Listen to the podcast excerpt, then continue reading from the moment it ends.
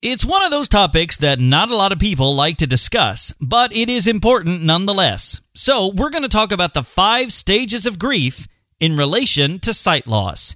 And that's coming up today on episode number three of Life After Sight Loss Radio.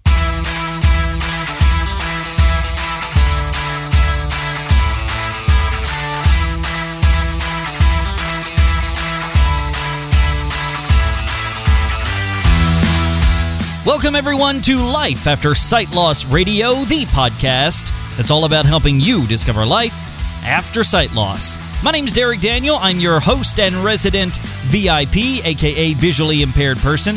Hey, if this is a return trip for you, welcome back to the program. And if you're new here, well, welcome aboard. This is the place where we do product reviews, life advice, encouragement, how to's, and so much more, all to help individuals and families going through physical sight loss. Thank you so much for tuning in today. We're going to have a great time. And uh, it, maybe it sounds weird having a great time talking about grief, but I think, I think it's going to be good. I think it's going to be, uh, I don't know, informative or something. I don't know how entertaining necessarily it will be, but hey, the point is, we're going to talk about it because I think it's important enough to discuss on the podcast today. Before we do that, let me let you know, let me let you know, uh, no edits let me tell you that you can find the show notes to this episode. All you got to do is go to lifeaftersightloss.com slash 003. That will get you links, information, everything I talk about in today's episode. All you got to do is go to lifeaftersightloss.com slash 003, and that'll give you the show notes. Like I said, we're going to talk about the five stages of grief and sort of talk about grief in general. But before we do that, let's jump into a little news and updates.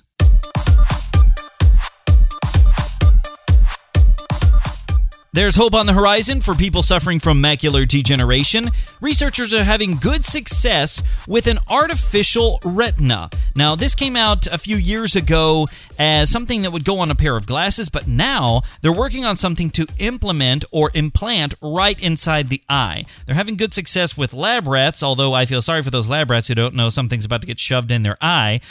but the point is, uh, this could mean sight returning for those people suffering from things like MACD or macular degeneration. Obviously, it's a few years away, but the really cool thing is things like this with technology the way it is, they don't take decades anymore. They now take just a few years. So, link over in the show notes. Apple has released a few new products, well, maybe less new products and more upgrades to their current line. They've got a new iPad, it's 9.7 inches, it's been upgraded to start at 32 gigs, and the best part is it starts out at $329, which is the cheapest iPad to date. It's got a new processor, and it seems like a very simple upgrade. However, if you're looking to get an iPad, this would be a great way to do it. They also released a new iPhone 7 and 7 Plus that is red on the back and white on the front to honor their 10 year partnership with Project Red, which helps with AIDS and HIV. And they've also got an update to the iPhone SE, which is basically the 6S in a iPhone 5 form factor. They've upgraded the storage, so now you can get up to 128 gigs inside of that little bitty phone. So if you're a fan of the iPhone 5 form factor, pick up the iPhone SE. They've also come out with some new case colors and some new Apple Watch bands if you're interested in that. Also, they've made a sweeping update to all their software tvOS, watchOS, macOS, and of course, iOS as well. So if you've got an iPad, an Apple TV, a watch, a Mac, whatever, you can update your software right now. And I've got links to all the information to that, of course, over in the show notes. And finally, there is a story out of New York where a restaurant is getting sued by a nonprofit organization that works for disability. Now, this is really interesting because this restaurant called Eatsa, E A T S A, is getting sued because they're not accessible. Now, let me tell you why this is so interesting. First of all, they've taken out the human interaction from going to a restaurant. That's right, you walk in and you order off of a tablet or off of a smartphone app. You go and you pay at a self service payment dock thing, and it's probably an iPad or something of that nature, and then you go pick it up. You never have to talk to a person. You never have to see a person making your food. It completely takes the human interaction out of it. For some, uh, maybe that's great. For me, I don't know. Let me just talk about it from a couple of viewpoints. First of all, should things be accessible? Absolutely. Absolutely. And from what I read from the article, it looks like they have iPads. So I assume they can make those features available. Maybe they just don't realize that they can turn it on or how to turn it on or whatever the case may be.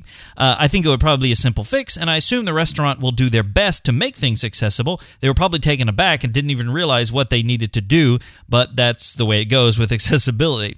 But my other point here is this whole lack of human interaction. It's like, wait a minute, is this what we're coming to? Because I think that food, at least going to a restaurant, that's that's part of it is human interaction. You go and you talk to a waiter, you go you talk to somebody behind a counter. I think it's the whole idea of going and talking to somebody like at a bar, you know, you share your feelings. Trust me, nothing opens up people like going and sitting in front of some food. You take them out to lunch and they will tell you their life story while eating their club sandwich. I don't know what it is, it just opens it up. And so human interaction I think is crucial to the whole eating experience. Now, maybe that's just me, I don't know. What do you guys think? Do you think it should be accessible? Do you think the human interaction piece is, you know, good, bad? What's your thoughts on that, along with this and the other stories? Hit me up on Facebook, Twitter, or send me an email, Derek, D E R E K, at lifeaftersightloss.com.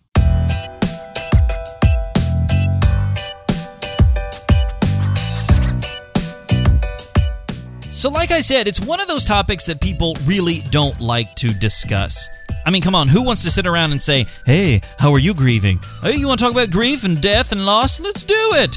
Give me a cocktail. We'll have a great time at this party. I mean, nobody wants to do that, honestly. But it's so important to discuss and talk about because, again, it's something that we don't talk about, but it's something that we all deal with from time to time. So I thought it would be a good time to talk about grief and loss from the vantage point of sight loss. Now, before we begin, let me clarify how I'm approaching this. First of all, I'm a certified counselor and coach. I do have a bit of background with this, dealing with people in different situations, so I'm not a complete novice. And I've also had my own personal experiences with grief and loss throughout my life, and it's just the way that I have approached it and the things I've learned about it. That being said, you may disagree, you may not uh, like everything I say, and that's perfectly okay. Everybody's entitled to their opinion. And as we go through this, you'll find that everybody's entitled to their own way of dealing with grief. Now, before I jump into the five stages, I want to share just a few things I've learned about grief as a whole. Now, again, these are my own personal opinions. This isn't from any documentation. This isn't from some medical book or anything like that. This is just my experience. This is just how I have viewed things and what I've learned. So, just a few key items here. First of all, number one, grief is unpredictable. It's unpredictable. It hits you at any time, any place, for some reason, for no reason. It'll hit you a month after something happens. It'll hit you a decade after something happens. It's very unpredictable. And so, people that say, I'm totally prepared for grief, uh, you can't always be prepared because it's very, very unpredictable. Number two, it's unwavering. It's unwavering. It hits you all the time. It's like relentless. It comes at you and comes at you, and just when you think you've fought it off, it comes at you again. And so don't think that it, you know, I've hit it once and it's good and it's down. It is the opponent that seems to never stay down. It might stay down for a while and, and take the nine and a half count, but it'll come back up and try to hit you again. And that's not to say that we're going to grieve for the rest of our lives. That's just to say that it's one of those things that you can't just, you know, medicate once and think you're over it because it's unwavering. Number three, it's unique. It hits everybody differently. You may experience grief one way, and I experience it a completely different way. Maybe you stay in bed all day. Maybe you want to eat a bunch of sandwiches. Maybe you want to go work out. Whatever the case may be, that's how you deal with grief. It's very, very unique to each individual person, as unique and individual as the circumstances that people are going through. Even if you're going through sight loss and I'm going through sight loss, we have a unique way of going through it, a unique circumstance to cause our sight loss, and a unique way that we deal with our grief. And finally, number four, it's universal. It hits everyone. Doesn't matter your race, gender, your age, doesn't matter your class, doesn't matter uh, if you're rich, if you're poor, if you're old, if you it doesn't matter. It's universal. It hits every single person at some point in your life. And that's not to be all doom and gloom. That's just to say it is going to hit you at some point. So remember, one, it's unpredictable. Two, it's unwavering. Three, it's unique. And four, it's universal. Now, the five stages of grief, I want to make sure that we understand when we talk about these five stages that it is not, I'm not suggesting that these are the five stages, and if you don't go through these, then you're a terrible person or whatever. They're simply uh, an overview. They're like a framework. They are a 30,000 feet look at grief. The people that came up with them want to make sure they're not misunderstood. I've got a quote over in the show notes at lifeaftersightloss.com slash 003 from grief.com, and it's a long quote. I'm just going to read you one sentence out of it. I think it's really interesting. This was written by a person who works uh, with the people that comes up with the five stages. And it says this quote, they, meaning the five stages, they are tools to help us frame and identify what we may be feeling. Again, they are tools to help us frame and identify what we may be feeling. Now, that quote really sums things up for me. They're not to say, oh, are you going through this right now? How are you going through it? They're not linear necessarily. They're not supposed to be, uh, this is exactly how grief works. They're just a framework. They help us identify how and what we're feeling. They're just tools in the toolbox. So as we go through them, keep that in mind. And just as a quick overview, the five stages are denial, anger, bargaining, depression, and acceptance. That's the classic five stages of grief. You've probably heard those stages before. And so, again, denial, anger, bargaining, depression, and acceptance. I'm going to go through each one here just as a reference to sight loss and how it might work when you lose your sight. So first of all, we have denial. Now, denial is one of those things. It's it's not just a river in Egypt, as they say. Everybody seems to go through this, and you can go through it at first. You can go through it in the middle. You can go through it any time. I can remember with my own sight loss, man. It was like, oh nope, it's coming back. It's gonna be fine. And even if it's not coming back, it will not affect my life at all. I will live exactly the same way. I will not have to worry about anything. I will not have to deal with emotions and feelings. Oh, I will deny, deny, deny and everybody seems to have that moment. I've I've seen many people say, "No, I'm doing great. Everything's great." And uh, what, have you talked to anybody? No, I don't need to talk to anybody. Maybe see a counselor or something. No, I don't need a counselor because I'm doing great. Uh, people with faith, I found, and I'm a person of faith myself. I, I grew up in a Christian background. Uh, you know, I'm a pastoral counselor, and I found many times people of faith are like, "It's okay. I'm going to pray more, and God's going to do great things, and I'm going to be fine." And that may be true, but it's like oh, you might be denying this. I'm not sure. And so you have to really be careful. And what you also have to be careful of, too, is denial can look like really positive confidence. Positive confidence can be like, you know what? This will not hold me back. I will move forward in my life. I'll take those next steps. I'll, I'll live a full life. And that can be great and positive and courageous, can also be denial. And so you really have to watch. Watch your loved ones, watch yourself in that. So, denial, the first stage, I think we all hit it. We all have those moments where we deny what's really going on. The next stage is anger look, you know those people that get really angry all the time. They're angry people. They're just full of rage and they want to punch somebody in the face. But anger doesn't always come out like that. It could be uh, hurt feelings, like I'm I'm really annoyed, I'm really offended, and that can make you angry. Instead of calling it anger because that sounds I'm not going to be angry, you call it uh, I'm offended or I'm hurt or whatever the case may be. Now you can really be hurt. Don't get me wrong. Anger isn't always hurt, and hurt isn't always anger. But it can come out in different ways. And so just because you're not not punching somebody in the face doesn't mean you're not angry. Everybody deals with anger a little bit differently. Um, and if you don't deal with it, trust me, it'll deal with you. It'll come out at some point when you're screaming at the person behind the counter for not getting your chicken sandwich right. And all of a sudden you're like, what the heck am I doing? They're like weeping, you know, because they put mayonnaise on your sandwich and they weren't supposed to put mayonnaise on your sandwich. And oh my gosh, if they just listened when I ordered, then this wouldn't be a problem. And, uh, oh, and then that person's weeping behind the counter. So anger can come out at a lot of different times in a lot of different ways. And if you're in that mode of anger, gosh, it can really be dangerous and damaging to relationships and to yourself. So deal with the anger. Not, I'm not saying you shouldn't be angry. I'm saying you have to deal with it appropriately. So just watch and make sure that your anger isn't damaging to those around you or to yourself for that matter. The next stage is bargaining. This is that movie scene where people are like, God, if you'll fix me or if you'll get me out of this, I'll do anything you want. I'll, be a good person. And we try to trade something for the pain that we're going through. We tr- or we try to trade something for the situation that we're in. And this can get down that spiritual route, that mystic route, whatever the case is. And a lot of times, bargaining can actually look like, you know what, if I do better, if I live better, because we want to answer that proverbial question of, why? Why did this happen to me? And so we start coming up with answers like, okay, I was a bad person. I, I, I cut that guy off in traffic, or I cussed out that waitress, or I did bad things, or I punched my friend, or whatever. And we start to say, okay, if I hadn't done these bad things, I wouldn't be punished like this because we assume it's some sort of punishment, some mystic, universal punishment for our lifestyle. And you know what? It's simply not. But in the bargaining stage, we oftentimes try to trade off and say, you know what? I'll do better. I'll live better. I'll I'll treat people better. I'll speak better. I'll do whatever I need to do to get rid of this sight loss situation. And what we're saying is this really hurts, and I'm trying to avoid it at all cost.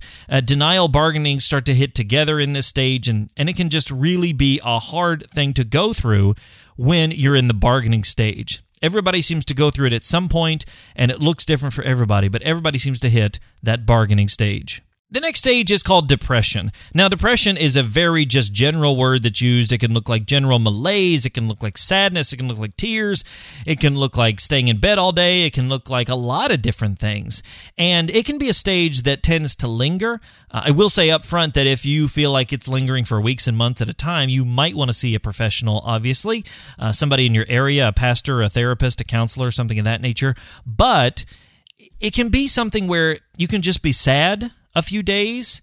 It can be something where you don't get out of bed. It can be a lot of different things. Depression looks a, a lot of different ways. Uh, it can be very low lows. It can, you know, and depression doesn't mean you're sad all the time. It can be low lows and high highs. It can be uh, just a lot of different things. And so I encourage you to make sure that you're paying attention to yourself. Make sure that you're listening to the loved ones around you because if depression comes on, it can be hard to kick. And sometimes we don't. Sometimes we need medication to help us over the hump. Sometimes we need uh, counseling or therapy to give us over that hump. Sometimes we just need to admit that we're depressed to get us over that hump. And again, since depression can look a lot of different ways, it probably would be good to speak to someone about it. I'm not saying you have to pay $150 an hour for a therapist for the rest of your life. I'm just saying that sometimes we need that little bit of uh, to get over the hump. And when you're in depression, it's really hard to say, let's go talk to somebody about my feelings. I understand, I get it, but we all go through that, I think, at some point in our lives. So make sure that you're paying attention that if depression has come on, you're doing a uh, as good a job as you can do in that situation to move forward and not sit. Now, sometimes it's good just to sit and just to remain and sit in the mud, but sometimes we got to get back out of it. So pay attention if you're feeling a bit depressed. And the last stage is acceptance. Now, I say the last stage, remember, it's not necessarily linear. So it's not like, oh, I've reached acceptance and I'm good now. That's not necessarily the case. Acceptance is one of those things where we say, you know what? This is my life. I am blind. I am visually impaired. I am legally blind. I can remember I wrote a blog post uh, on my website, and I can remember the first time I heard the word blind. And it was like, what? Blind. I'm I'm going blind? You know, because again, I was in the denial stage. I was like, no, everything's fine. And so ad- admitting and accepting the fact that we're visually impaired helps us to move forward because it's like, you know what? I am visually impaired. I'm going to have to learn how to do things differently. I'm not going to be able to cross the road the same way. I'm not going to be able to use my phone the same way. I'm not going to be able to interact with people the same way. And accepting that and understanding there's nothing wrong with that you know that that can be really freeing. Now i'm not suggesting that you'll accept it and then you'll never experience anything else bad or sad in your life. And i don't mean anything else apart from sight loss. I mean anything else dealing with the sight loss. You might experience denial again or anger again or bargaining again or depression again. Just because you do doesn't mean that it's bad. The acceptance stage is just that moment when you can say yes i'm visually impaired and now I can learn how to be visually impaired and how to live my life as a visually impaired person.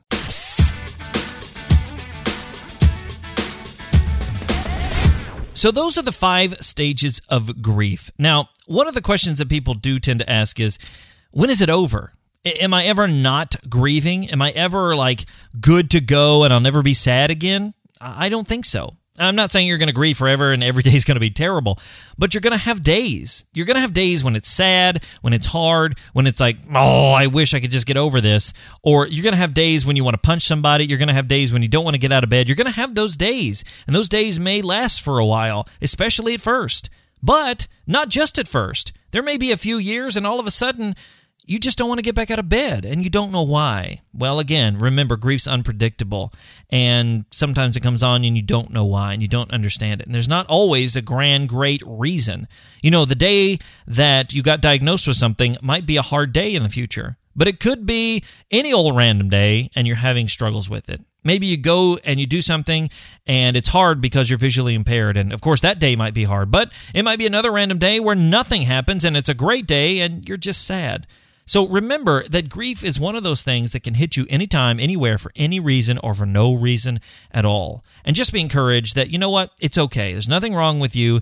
And remember that if it takes a lifetime to sort of, quote, get over grief, hey, you got a lifetime to live anyway, right? So why not live it to the fullest, knowing that if you're dealing with grief today, it's okay. Grief is not the end of the world. It is simply your opportunity to deal with the real feelings, to get the framework and identify what you're going through. And I encourage you to do that as much as you can because it'll help you move forward in your journey of sight loss.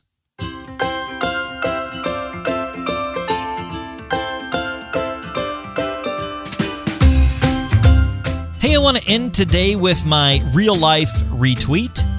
It's a little quote or something to give you uh, to ponder here at the end of the podcast.